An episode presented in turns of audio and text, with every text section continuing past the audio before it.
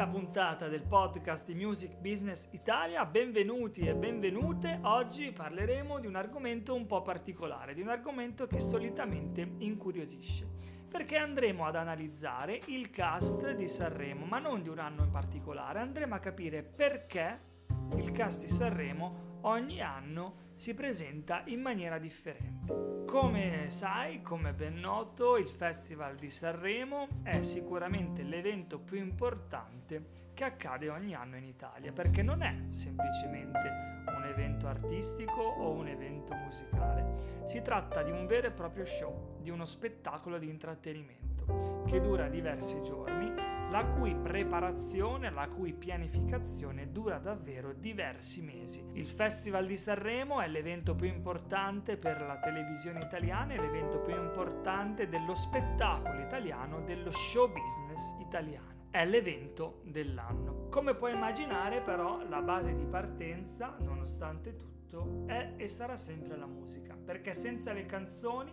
senza il concorso canoro, il Festival di Sanremo non esisterebbe. Innanzitutto il Festival di Sanremo, qui torniamo un attimo alla puntata precedente in cui abbiamo visto le figure che troviamo nel mercato musicale, ci dà un esempio perfetto della differenza tra autore ed editore. Nel momento in cui il presentatore annuncia il titolo della canzone, dice di nome dell'autore, canta l'artista interprete. In questo modo, ad esempio, se la canzone è Ciao di Rossi, Rossi è l'autore, canta Verdi, Verdi è l'interprete.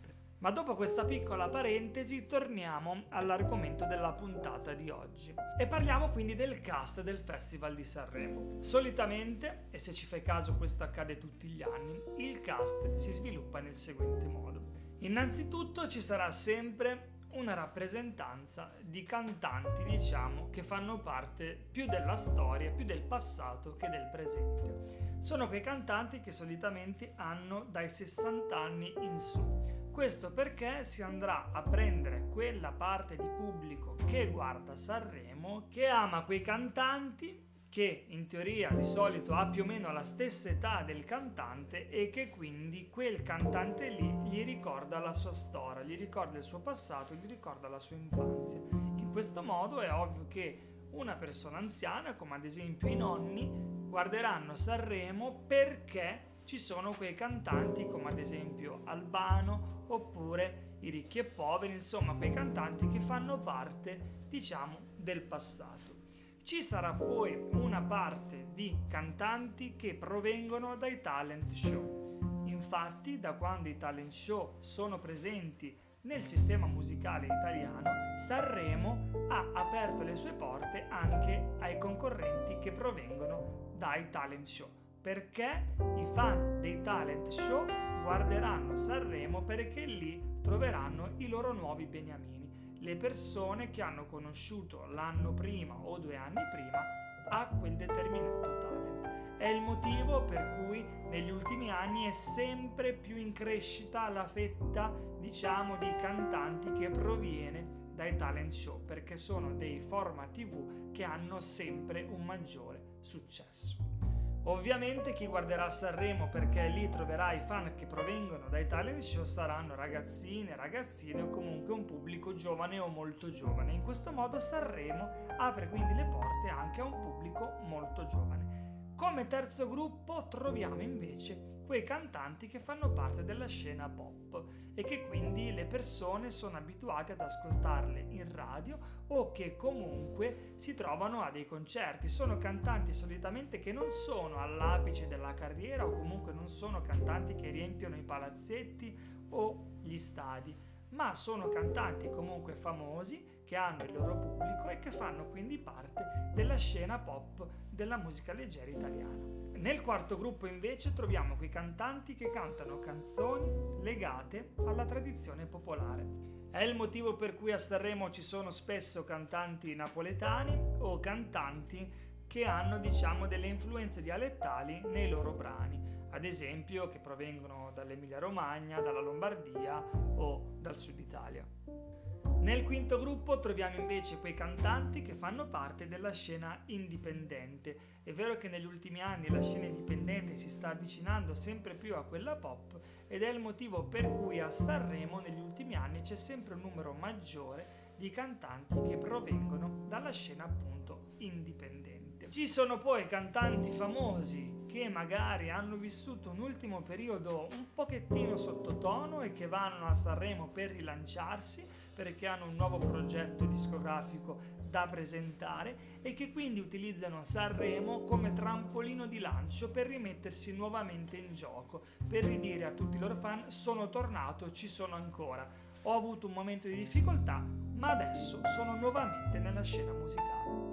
E poi abbiamo quei cantanti e quelle cantanti che provengono dalla scena rap, dalla scena trap, dalla scena un pochettino più underground. Sanremo ovviamente è molto diverso rispetto a prima, fino a pochi anni fa la scena rap non era così importante, così dominante in Italia, adesso sì, negli ultimi anni sì, e quindi Sanremo lo sa, la produzione artistica di Sanremo lo sa e quindi per questo motivo ha aperto le porte di Sanremo anche a questa tipologia di cantanti. Come vedi quindi la produzione artistica di Sanremo è sempre molto attenta, è sempre molto aggiornata sulle tendenze del periodo perché da lì Bisogna partire, bisogna creare un cast che comprenda tutti gli esponenti dei generi che abbiamo visto perché soltanto in questo modo si riuscirà a creare uno show incredibile, uno show, attenzione, che possa avere un successo incredibile sia da un punto di vista musicale e quindi che da Sanremo poi partiranno concerti, partiranno vendite di CD,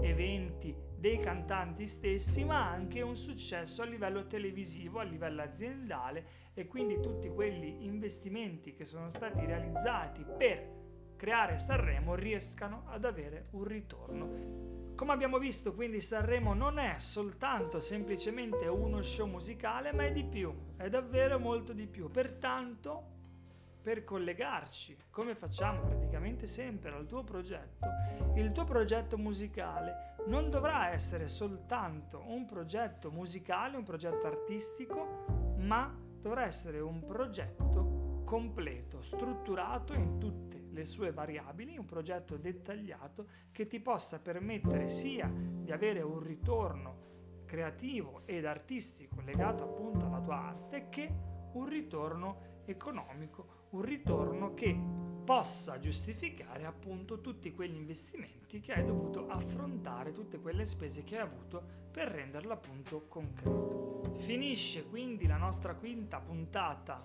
del podcast di Music Business Italia.